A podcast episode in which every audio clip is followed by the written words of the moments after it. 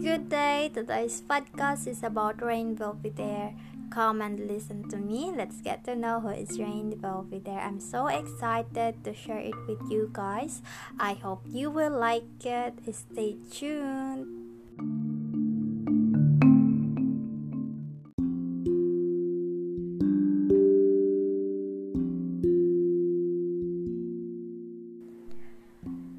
Podcast is about thoughts, regrets, and Rain there, I took the opportunity to write a character instead of a story with a decent plot. I hope you will listen to me until the end. Thank you so much for taking time.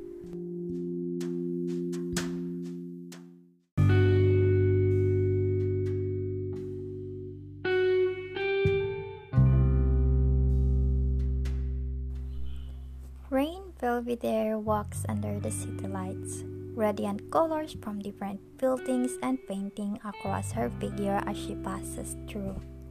Her pace is unceasing, yet the expression on her face remains stoic, as if she's just like the people in the street hurrying towards their own destination, as if there wasn't harrowing knot clawing at the inside of her stomach. This has always been how her nights are, tossed in crippling anxiety and mouth-drying frustration. She's used to it in a way that she's perfected how to deal with it. Rain would leave the university campus as soon as she can. She'd make sure to tell her colleagues of the busy nights she had ahead of her, of the commissions she needed to work on, and the number of projects that they have just been assigned. The soles of her footwear miraculously stay untattered despite how rugged the heels of her feet are. After trudging all the way to her building, she's been avoiding public transportation and any other way that could suffocate her with the thick atmosphere with the tension of feeling enclosed, trapped.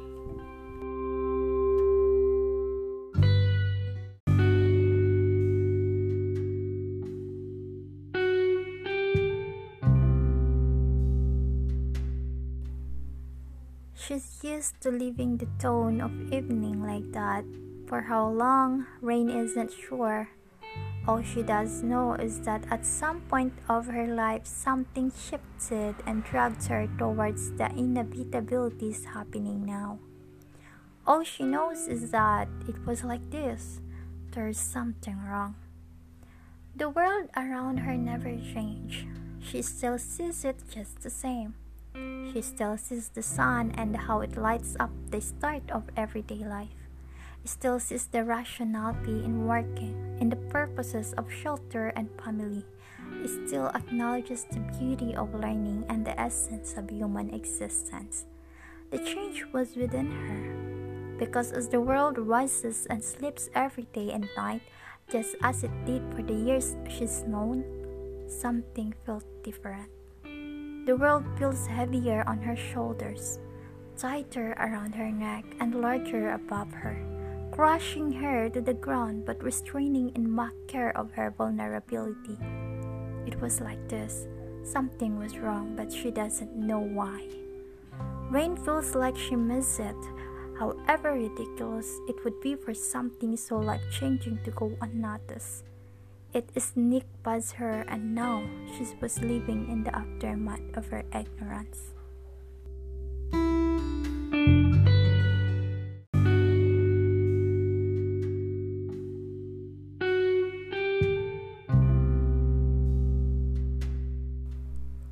When the vines around her chest started to prickle, Rain started to ask why something that makes her feel so empty and full began forming inside her. But instead of looking for answers, she looks for a way to adapt, to just lie with it. She makes her way around it, under it, and above, never making her way through it because she doesn't know why. It would be irrational of her to go headlong into something without understanding its origin and its reason to exist. She bargains herself that maybe the answer comes after. But then another problem arises and the question turns into how. How do you deal with something like this? With something you don't understand the cause, something you didn't even realize was a problem until it was too late and had you choking on your own ego.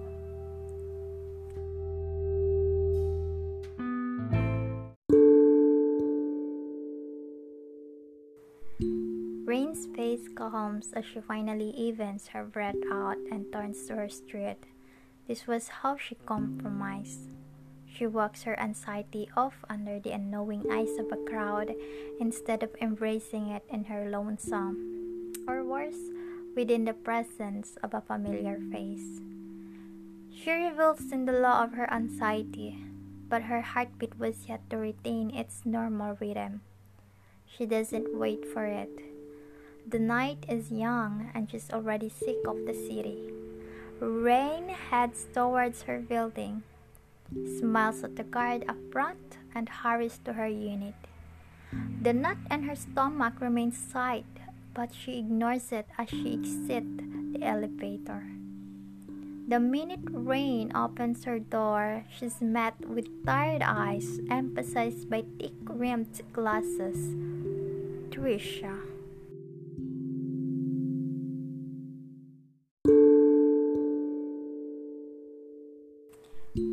A smile suddenly makes its way to her face, wincing at how strained it feels on her mouth. How was this sleepover? What time did you arrive? Trisha smirks but doesn't move from place on the couch. She was slouched, her feet on the coffee table and her gym clothes crumpled. She looks incredibly exhausted.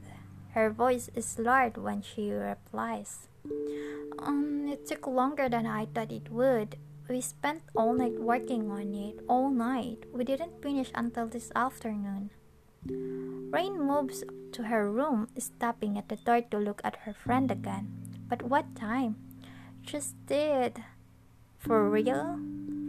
Trisha inhales and closes her eyes and breathes out an exasperated yes. Rain makes a face of empathy, but Trisha's eyes are still closed. So she just shakes her head and laughs. I'm really sorry. Go ahead and sleep in your room. I prayed I'll be busy tonight.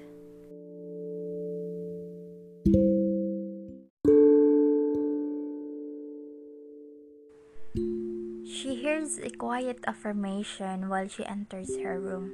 The first thing she does is assess herself in the mirror. The front of her hair sticks to the side of her face and splays down her shoulders. A strap of her red trumper dress pulls off while her grip is tight on the bag slung on the other shoulder. Her appearance implies the discomfort in her mind, and she's suddenly nervous again. When a thought flashes in her mind about the same image in the mirror, having to push through the crowds in the streets. Rain takes another deep breath, careful not to become a heap of mess again. She dislikes being read like an open book, hates the idea of being obvious, but right now it shouldn't matter. None of them are people she interacts with on a regular basis. She changes into her sleepwear and goes to bed at 7:24 p.m. Although the last time she glanced at her phone before sleep took over her system, it was 11:38 p.m. The last thing in her thoughts was something she's been putting over for a while now. A fact that she's only ever realized recently, but a fact she knows nonetheless. It was like this.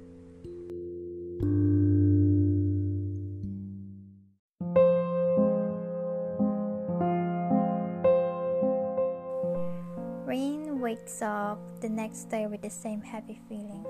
The darkness of her room tinting slowly into blue, since the sun was yet to rise. She stays unmoving on her bed, under the layers of blankets and stares with a half hearted scowl on the ceiling. Her room feels too small, with most of her art materials shoved at every corner. Her double bed pacing against the windows and her wardrobe to the left. The first time she moves in, she felt the room unnecessarily big with only a bed, desk, and wardrobe. Rain figures it's all her stuff. She almost feels compelled to do something to make the bellowing feeling of being choked go away. She spends the next two hours lying still, doing nothing, thinking of and feeling nothing. The sun was brightening the sky already, and the patch of sunlight was beginning to irritate at her cheeks.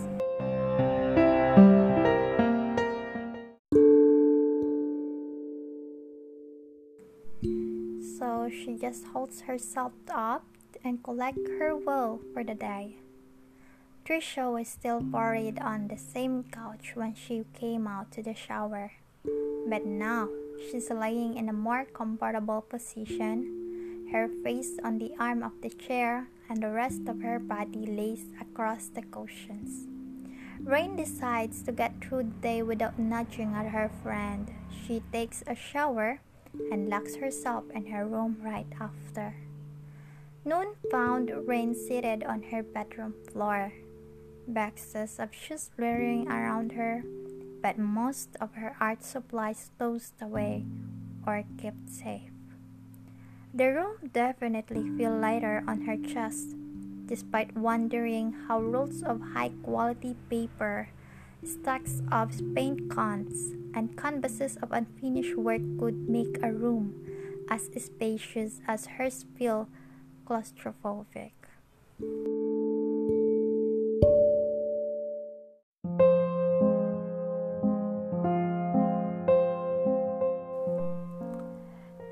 She trudges through the last box at the bottom drawer when she realizes she hasn't opened the box since moving in here. Since even before moving out, carrying the tin bags to the van in belief that it contains all of our precious memories in high school. Dear happy memories, graduating with honors, birthday parties, picnics, the school newsletter group, Trisha and her and the stars. How proud of she looked winning the first prize in the school's baby pageants. Seventh grade, her last happy memories with Nami, her best friend who flew to America. Eleventh grade, the last picture she has of her aunt. And then, twelfth grade, before her mom left for London. Something about the pictures glints from their place on the floor Rain gazes onto them. There's movement in her stomach and she suddenly wants to throw up. Things didn't always seem like they were now. Things were different back then. She catches her own thought. Back when? The photos are evidence that a shift happened at some point of her life. She just wishes she knew when. No, so that maybe she would know how to approach what she was dealing with. The shine in Rain's eyes looked so natural and beautiful. She hitches a breath because she doesn't even remember how to smile like that, with so much bounce in her eyes and mouth doused in expressive glee as if the world she lived in was light and eccentric.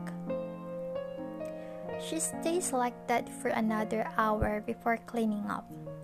Rain finds something once again her diary, back in 10th grade. Her hand itches to throw it away, but Rain was curious.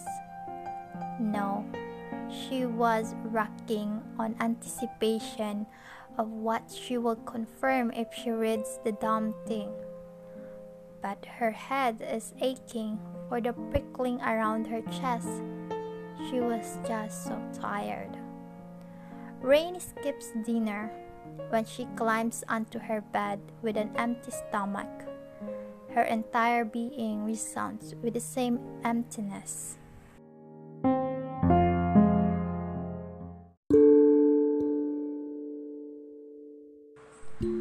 Rain Belvedere, spends the Sunday morning that follows hunched onto her desk. There are bugs under her eyes, exhaust in her tightly lined lips. But some kind of small victory presses onto her as the sun rises on the written papers she's hunched over. The same night she thought could be wear away in a night's rest. She's decided one thing. She will reconnect herself to a pen and paper just like she did with her diary those few years ago. The years when the thousands of memories never mellow with others, and when happiness barely transitioned into words. She'll write about her herself, and maybe through that she could find out why. What is it back then that I don't have now?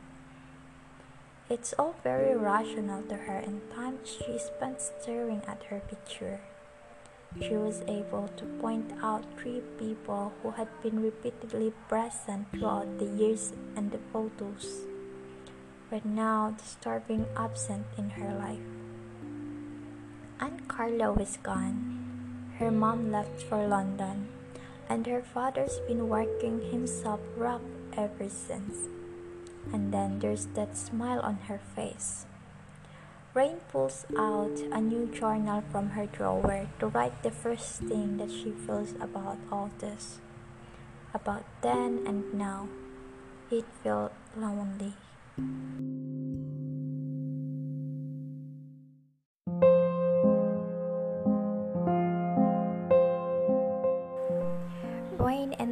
Interprets what she's learned from the photos to be loneliness. Because the rain in those pictures and in the diary was young, carefree, and happy. Back then, she had Aunt Carla to take her to places, her mom and dad at every back and call. Back then, she shouted at the sky in grateful pleas to make tomorrow even better in a loud thank you because she was young, carefree, and happy. Back then, she lived for herself. Rain writes on her new diary, on the file in her stomach, when she realized she's forgotten to live for the years that passed. There was a strange strain on her body, and she writes what she's found out. One day, Rain just stopped talking like she's used to, with words colored by heart and thought. Stop acting so bouncily because of barely contained wonder. Stop dressing the way she adore in floral patterns and an approachable aura. Stop laughing too loud, slouching, relaxing. Stop making friends. The strain on her body was Rain's own shackles to herself. Rain stopped living for herself and decided to just live, to just exist, along with the rest of the world within its standard and expectations. Rain writes on the bottom of that page, I want to live for myself again.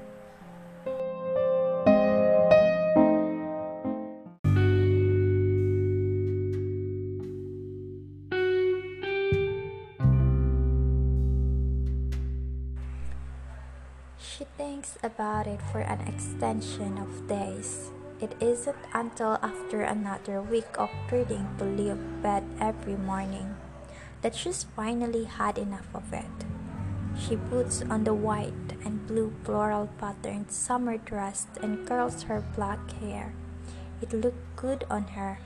It looked good on her. But it doesn't feel right. Rain makes her way to class in the kind of clothing she never wore to a university. Trisha waves her goodbye as they parted to their respective classes. She noticed how pretty the black locks make Rain look and smiles.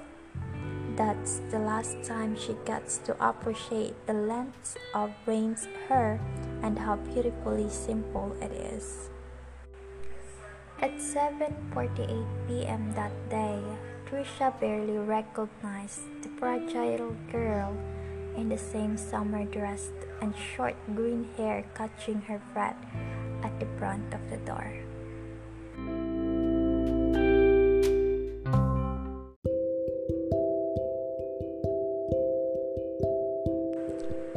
Rain wakes up the next morning with the unchanging drug at her feet, but she catches a smile when she glances at the mirror.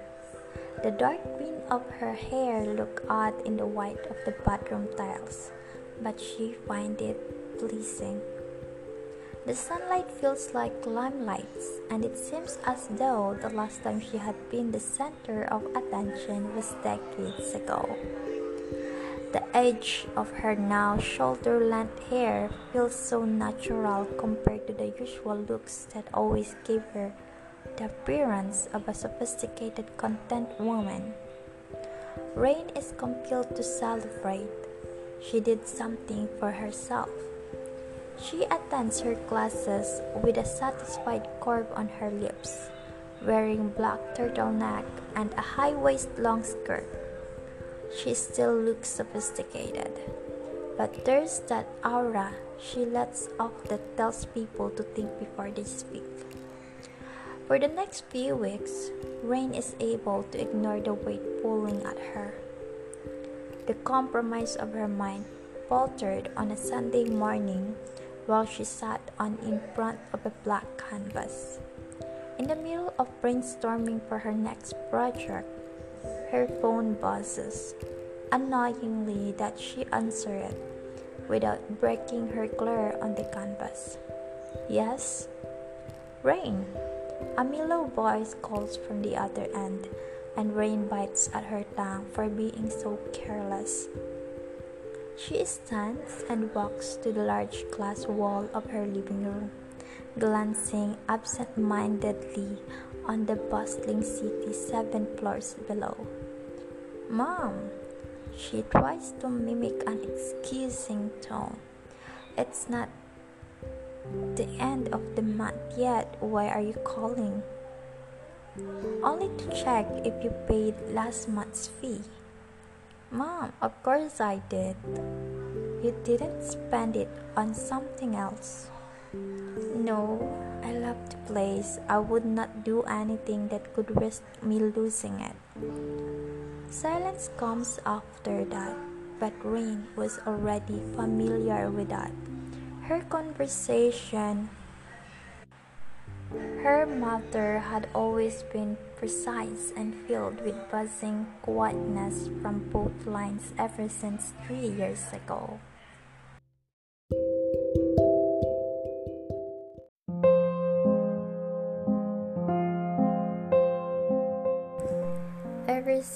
The last day she stood under the limelights in a toga, a cup, in front of a crowd, and with the proudest smile on both Rain's and her mother's face.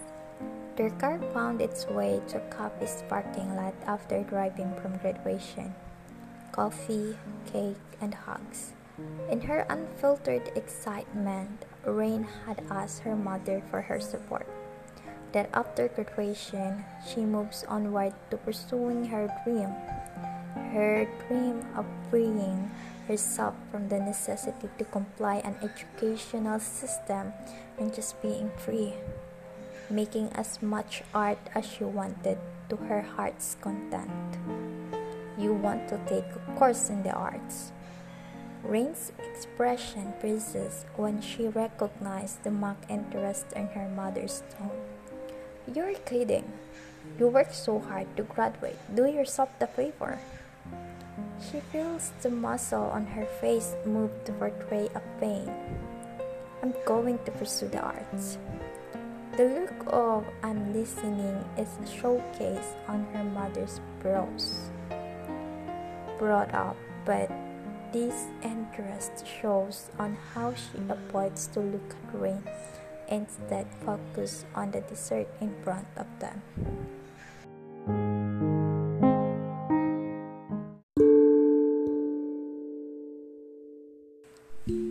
It stays immutable even as rains reason her way through. Says that she still has a chance of a career in online blogging, that she already has consistent clients from doing commissions. All the answer she got was an assertive alright. In the midst of Rain's rumbling and the smile she receives looked so forced that Rain almost cried right then. She had just made her proud. A car ride ago, they were laughing together. They were both quiet on the way home, and again, when they choose to forget about that night as they lived through the summer.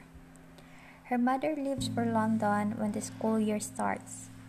Rain spends the first two months of literary arts crying to herself before dropping out. And when the next school year came, it was Trisha who helped pull her together. Rain enrolls in a multimedia arts while her mother stays in London. She still hears the accusatory tone in the bluntness of her voice when her mother finally spoke again. How are you?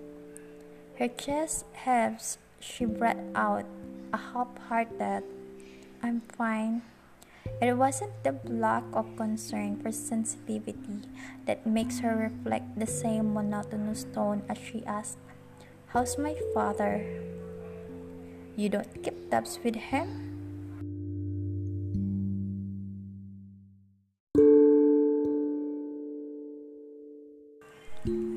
Doesn't have the kind of bite and impact she expected, though she is sure she wants to hear something like, you tell me how he is. But her mother remarks with, He's probably busy working. So busy that he doesn't even call. He'll work himself to his deathbed one day.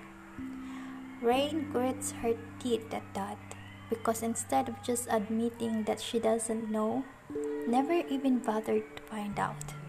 Her mother claims that she does without the need to ask him as if she knows what he chooses to do in his life.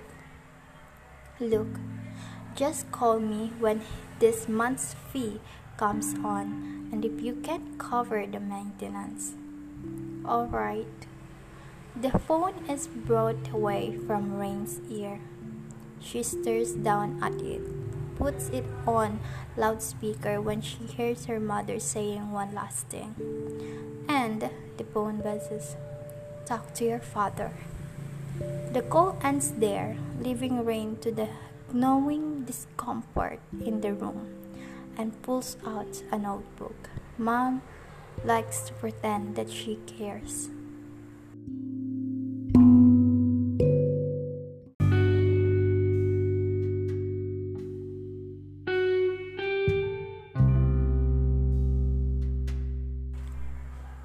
Assessed her timetable in her mind, finding time where she could slot in two hours of moping around. At that moment, she feels like how she did for all of her college life heavy and tired. Rain rests her head on her desk, figuring to do the moping now, since she has a lot to do the following days. She scribbles one last thing before her mind started to ignore the brooding of time, and they like to play along.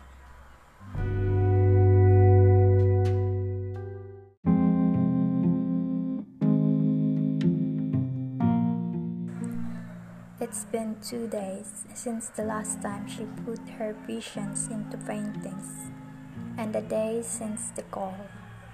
Rain feels drained and so empty, but it doesn't matter, doesn't mean anything. Productivity is everything in the competitive line of business and art. What sells is creativity and skill, not effort, not talent. It's skill. It is the success of determination pushing through odds. You lose your sense of artistic passion, source of innovative imagination, and you lose the game. It's a system of capturing and portraying, capture and portray. They say It's through your art that people know how you are as a person, how you think, how you conceptualize one thing, and how you choose to express it.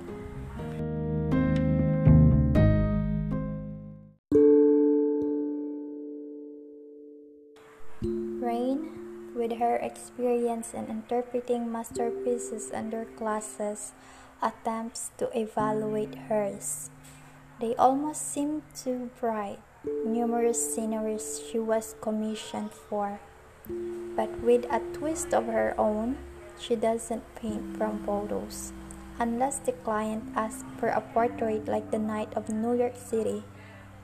She draws, for example, a park, a road shaded by trees, or abundant cement cylinders, but with people, imaginary people that she makes up with different lives and personality, and she imagines a lifestyle in a scenery like that. If it's an important foundation in their daily routine or just some place they occasionally pass through, but what does that mean? What does it say about her? Rain wonders why she doesn't have an answer to that. Why? and if it's somehow related to her dilemma. If the answers are somehow connected, they already shared a common quality. The questions stay unanswered.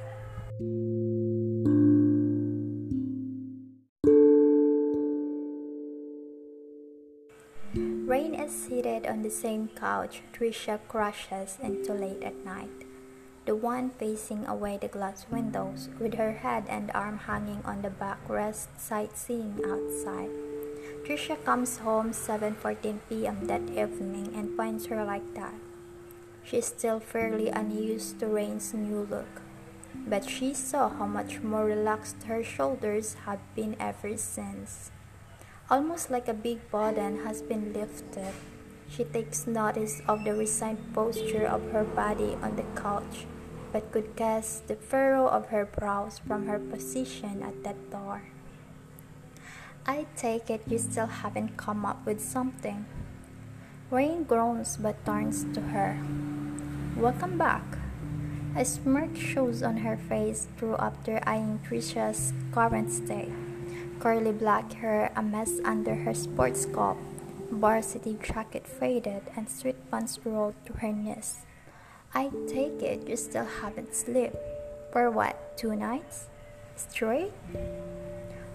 Trisha touches at her glasses and heads to kitchen bar. I slept just fine on the bleachers this morning. This morning, like during opening ceremony? How? I dreamt of girls I only see in the streets in short skirts and pom-poms while they cheered for the hot guy lighting the torch. Rain feels herself love despite how hollow it resounds in her chest. She watches her friend shed her jacket and cop the fiddle in the kitchen. How about I make us some naked burger quality patties and work on something else tonight? Take our mind off things. We have the sketch commission for this weekend.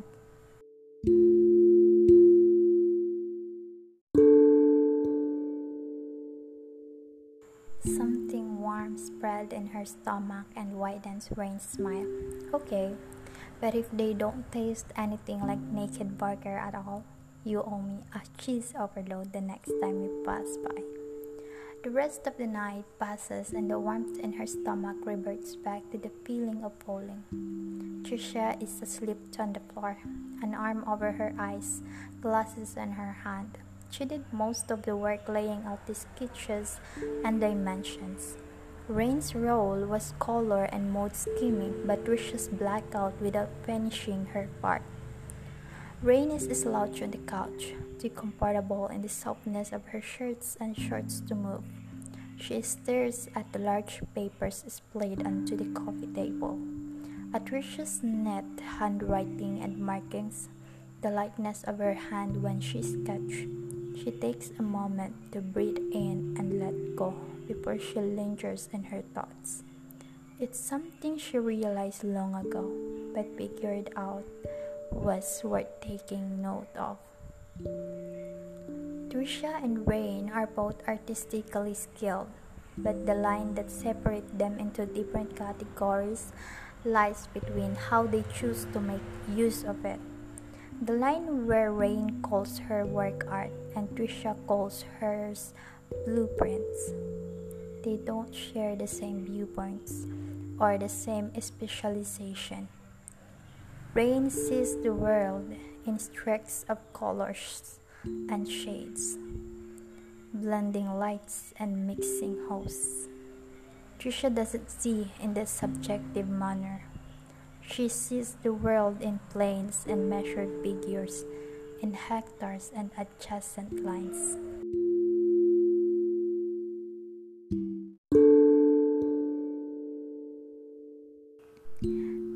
Has always envied that, always wished she could just see the world for what it really is, instead of how she is only able to see it. She settles down on the couch fully, pulling a throw pillow under her head. She opens her phone to memos and types so she remembers to transfer it to her diary. We're opposites.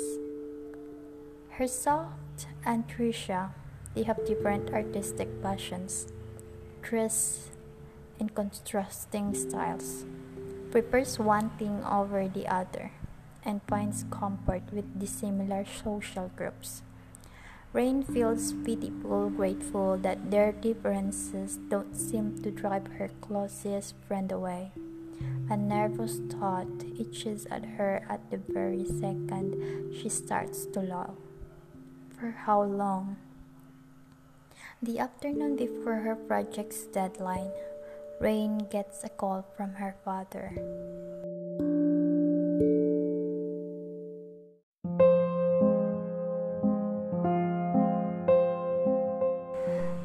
It's not like how she thought it would go. His first call in a couple of months, one of the few in the four years that passed full of emotions like excited how are you and proud I'm Wells. It was emotional in a way that chops at her Rain's conscience. Her father apologized and apologized, asked her how she's been, and tells her how awfully sorry he is because he's just so busy. The man was hardworking and practical but had always made time for her. The only calming rain he has left in his life full of storm. But four years ago, when Aunt Carla died in a car crash, her father just shut down. She never saw him weep. He doesn't let her. Rain acknowledged his loss nonetheless, understand the ashes in his mouth and the dim of his eyes.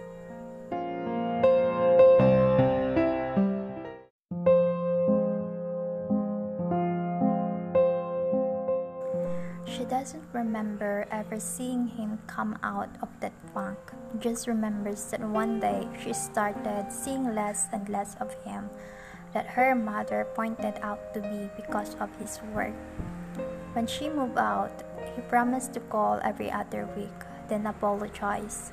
She was okay with leaving because she knew he would not be left alone. But then her mother flies abroad and every other week then he hasn't called gets harder for her to shoulder. Rain refused to let this go and just as it always did, abrupt and with an apology. Dad, how have you been? I know you are busy with the work, but you, I want to know how you've been feeling. His father's breath hitched from the other ends and gives another strength. Sorry, Rain can imagine him coughing in nervousness, fidgeting and cold swear with his fingers moistening the grip on the telephone.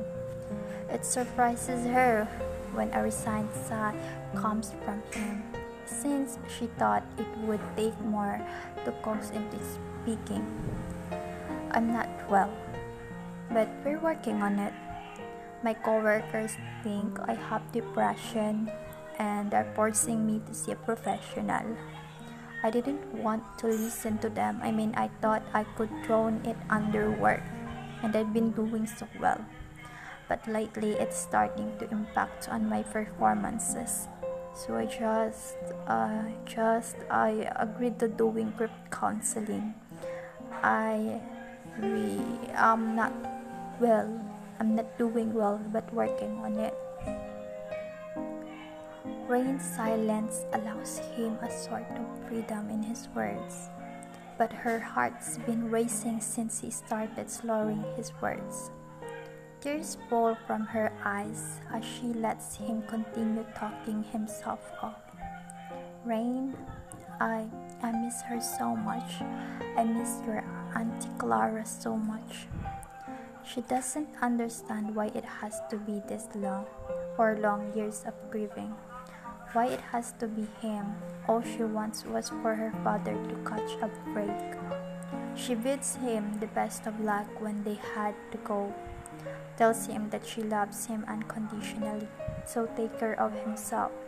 He mirrors under stream of apologize before saying that he loves her back.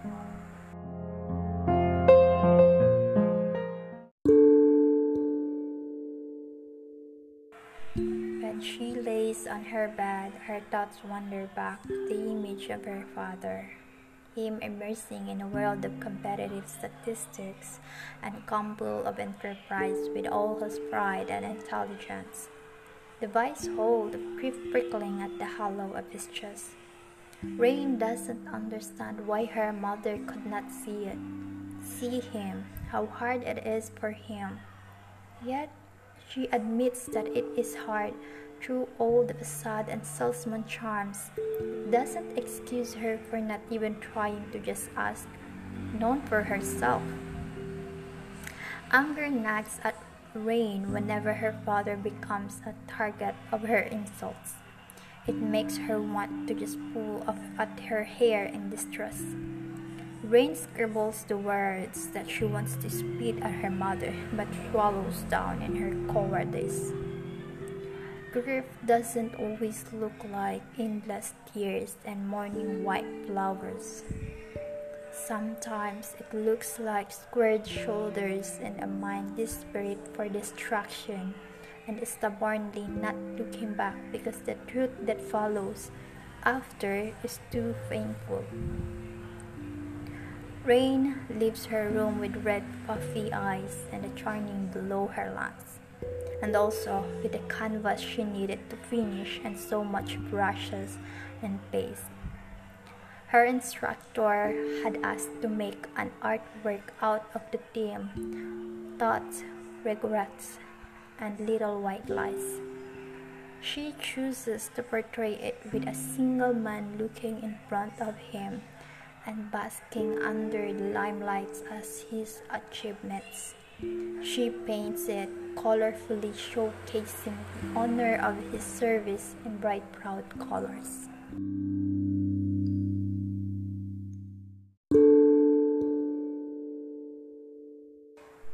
She pastes a mosaic of the man onto the canvas of colors. A vibrant green highlights him, but not all of him. The colors of the man and his radiant fades away near his chest as his left cheek, which were colored in grayscale, as if he wasn't incomplete and yearning. She hides a single tear on the left cheek and shows a bit of a brown instead of a green. The man on the painting isn't her father. It was some old guy in a suit who will die in the next 10 years, cold and lonely. The man is not her father. A month passes and Rain feels remarkably worse. The color of her hair doesn't amuse her anymore, and the knot no longer falters, making itself a constant heavy feeling every waking moment of her life. She doesn't know what else to do.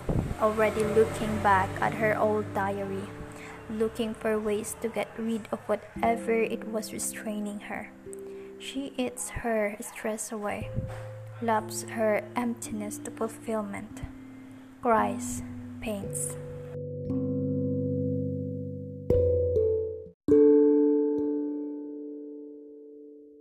She just doesn't feel better. She resorts to the internet for answers, but all she gets are hotlines and online supporting groups. She also stumbles across another word she's heard before depression. Rain scrambles through her pictures yet again in disbelief. It could not be because it would have shown. She glances to and fro and points out another person that's been absent in her life. Naomi, her cousin and childhood best friend. They got along in their playdates and grew up together. Naomi with her ginger locks and Rain in her simple beauty. Naomi has always been better than her as a person. She is popular in school and easy to get along with, but her persistent call for attention and narcissistic tendencies made her a target of bullying back in fifth grade. She was selfish and inconsiderate, but who's to say Rain isn't? They are the same and was probably that similarity that drew them once together. But Naomi's always been more heartful, more fun, and always had been more approachable.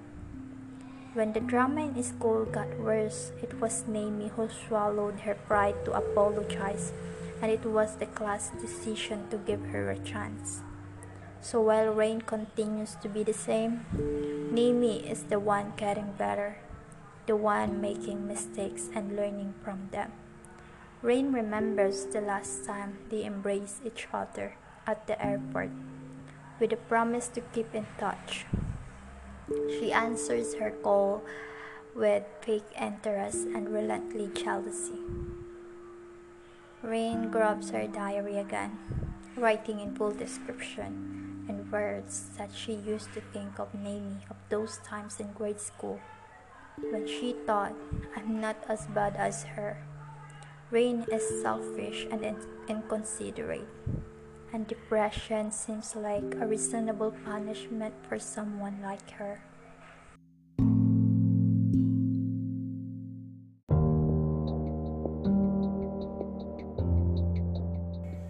There was going to be a follow up Rain was planning on doing more research on depression, but she wakes up the next day feeling incredibly light. She cannot believe it at first, but bounces immediately around the place in happiness.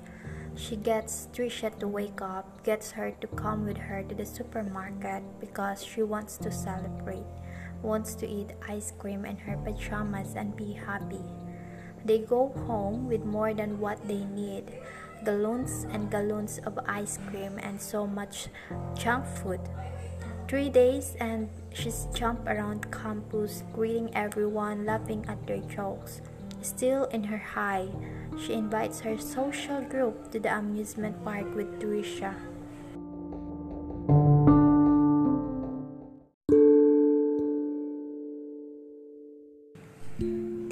Agreed and had the best time of their lives. Her heart flutters in excitement when she screams her lungs out at the sky. Make tomorrow be better. They joked around, took photos, ate and laughed, side by side. There's no no or vice pulling at her, no weight pushing down. Rain wishes it to last forever. They go home worn and content, crushing on her bed and giddy tiresome. She writes on her diary, Rain will be there, lived today.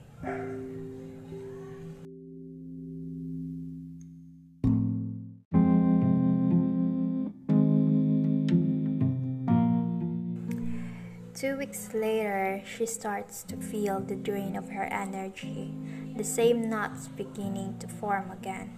She panics on the first day, tries to fight it, but just found herself crying into her bed and succumbing the next day.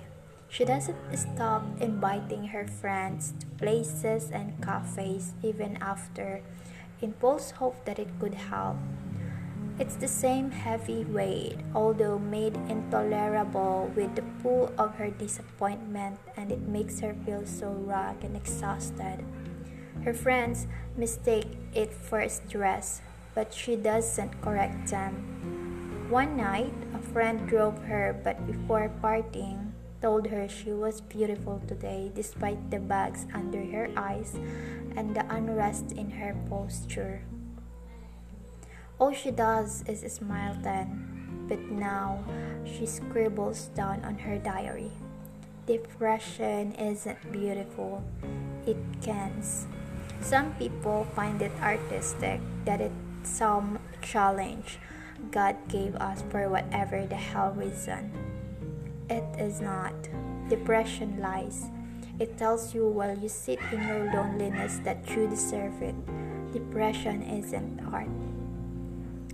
Rain laughs at that, at how hypocritical it sounds considering some time ago she made a masterpiece out of her father's skirt. But that's just how she is selfish and inconsiderate, narcissistic, and hypocritical.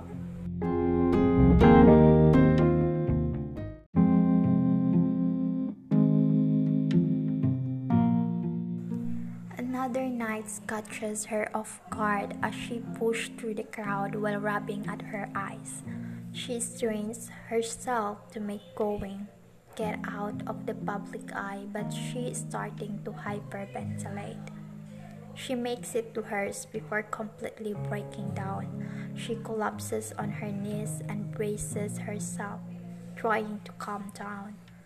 She just needs to breathe, focus on 10 items, and count to 10.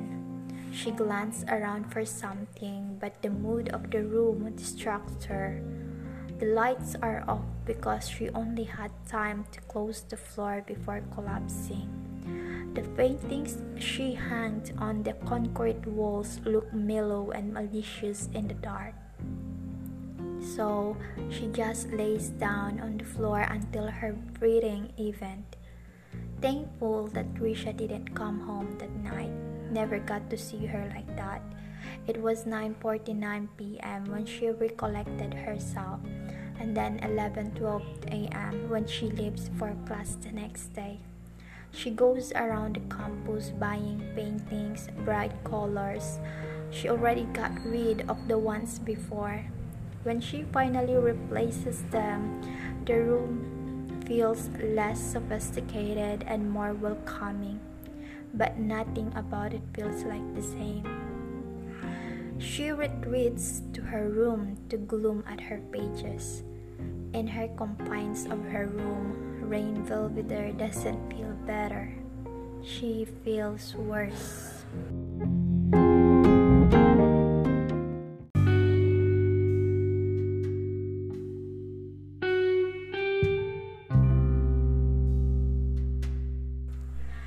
Events that happened recently slips her mind. She forget about her diary and her progress, how far she fought. All she thought of was, is it today?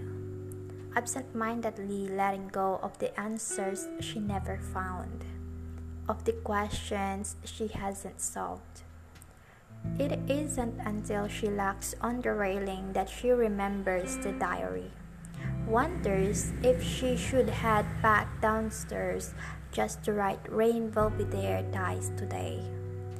For reasons beyond her lack of solutions, Rain was selfish and inconsiderate, and she dies today for her own artistic passion.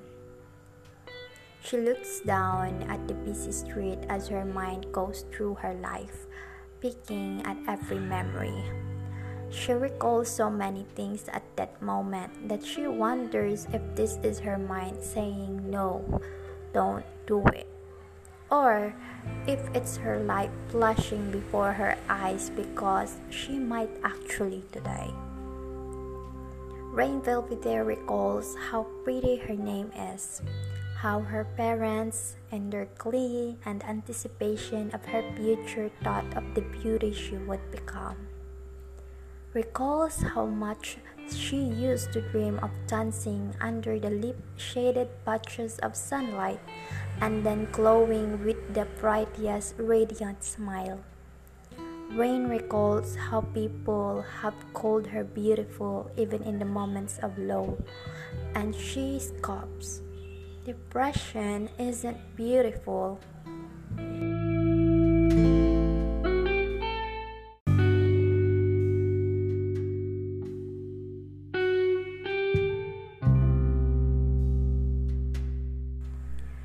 Phone buzzes from a text by Trisha asking where she is. She opens her phone calm and takes a selfie, taking note of how light her arms feel compared to her throat today. It automatically sends to her, and Rain wants to laugh at how dead she already looked. Just a well practiced smile busted on her face. It buzzes again. You at the rooftop? Get over here. I'm already waiting for you at your backyard.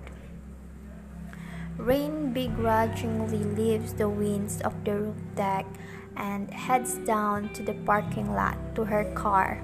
Her father sent his colleague to drive it to her place in case she needed help moving materials from time to time. The party venue is pretty far off in a vast subdivision half an hour away. She doesn't mind because the road reminds her of her province. She's always loved driving because beside being able to jerk the steering wheel and choosing to end life then and there, Rain gets to see the little things. Rain ge- gets to tighten her grip and focus on the road deciding to ignore images of her Aunt Clara broken down at the side of the road. Driving felt amazing. It allows her a grip on reality that tells her she has this, has more than this, she has more than she can ever imagine to attain, and that it would be a waste to crumple and toss everything away.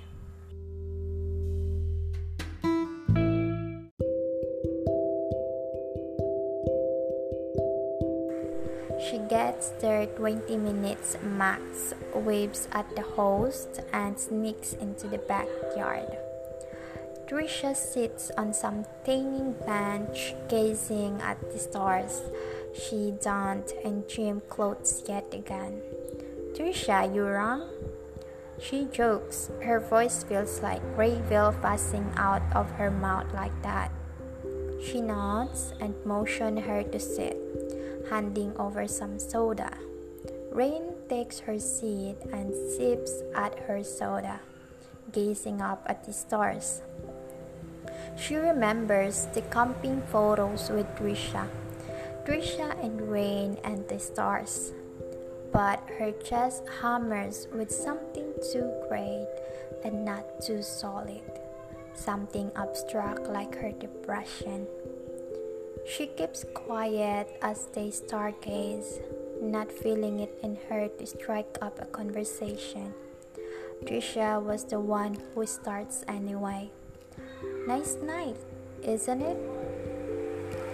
She nods her agreement, sips once more before glancing at Trisha. Her eyes shine behind her glasses and it hurts to stare but the moonlight danced along her black curly hair so beautifully. What's wrong, Trisha? Is there something wrong? It's a nice night. The party is full volume in there. Everyone's laughing. The sky is pretty. It almost feels like nothing's wrong. Rain noticed the sparkle in her eyes falls with the tears. Trisha, what's wrong? She doesn't move from her place, doesn't scrunch her expression, but her full attention is on her best friend.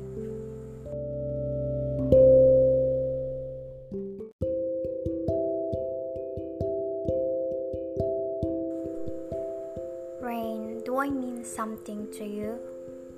Question struck at her when Trisha turns to face her with a pained look and strange smile. Sorry, I guess I'm just having a little existential crisis. Rain feels her stomach fall into the earth, feels it get swallowed. Trisha continues to talk but turns away to wipe at her tears. It's just everyone in my class everyone. They all found their places in class, their places in the university. Everyone's just better and faster at everything. I feel so slow, like I'm running late. They all have their own groups, their own screws and functions. They work together so well. I just where is my place? Where do I belong? Tears brim at Rain's eyes now too, face contorting in pain because someone as undeserving as Trisha is crying in account of feeling unwanted. Rain chokes at her own breath before exhaling an emotional. With me. She collects herself and fixes Trisha with a look before trying again. With me, you idiot. Rain. Don't you forget that we work together perfectly. We have our differences, our construct, our constructing something. Trisha, we feel each other. Your place is with me, and my place is with you. And there's no rush. Everything just feels so, so overwhelming. When you're caught on a rib, but we don't need to hurry. We can go step by step. Don't stress. We don't even have to do anything. Don't even need to live for the world. It's okay. It's okay to just live for one person, and it's okay if that person is ourselves.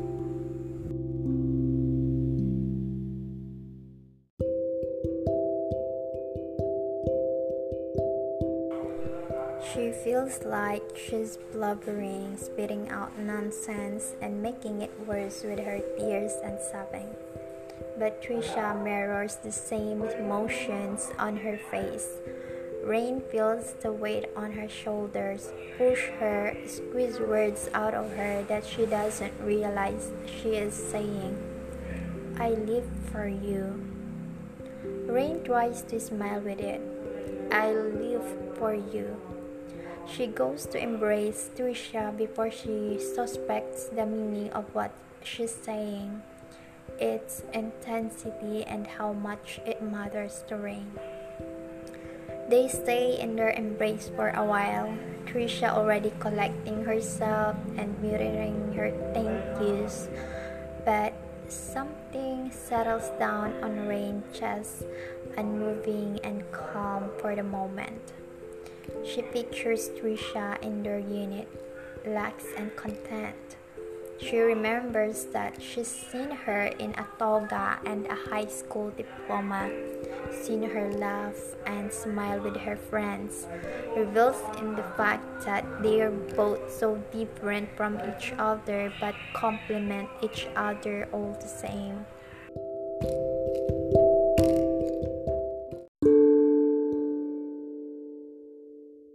Between them, Rain had always felt like the burden for so many of the times that Trisha has picked her up, from her dropping out to her dying out.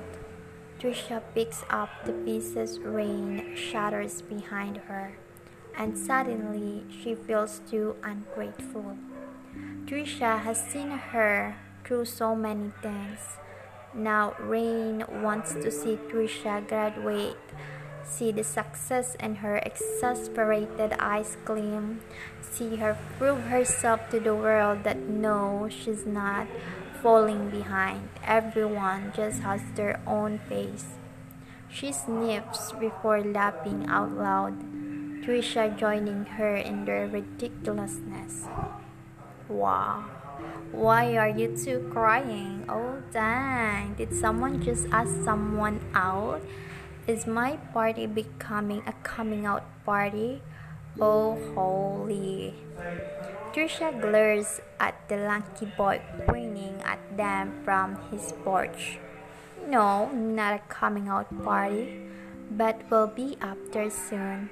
I'm expecting jello shots. Rain picks herself up for tonight, even lending a hand to her best friend. Everything that just happened feels so rushed and sudden, but she feels hyped enough to ignore the nuts tonight and party. She wraps her arm around Trisha's and escorts her upstairs. The party is full volume the beat vibrating and rustling the weight inside her, but she doesn't care. The lights are so dim enough to pretend and cheering loud enough to drown in it. Rain will be there that night again. It was like this. Something was wrong with her. It was like this. She doesn't know why. It was like this but nonetheless, Rain will live for another day.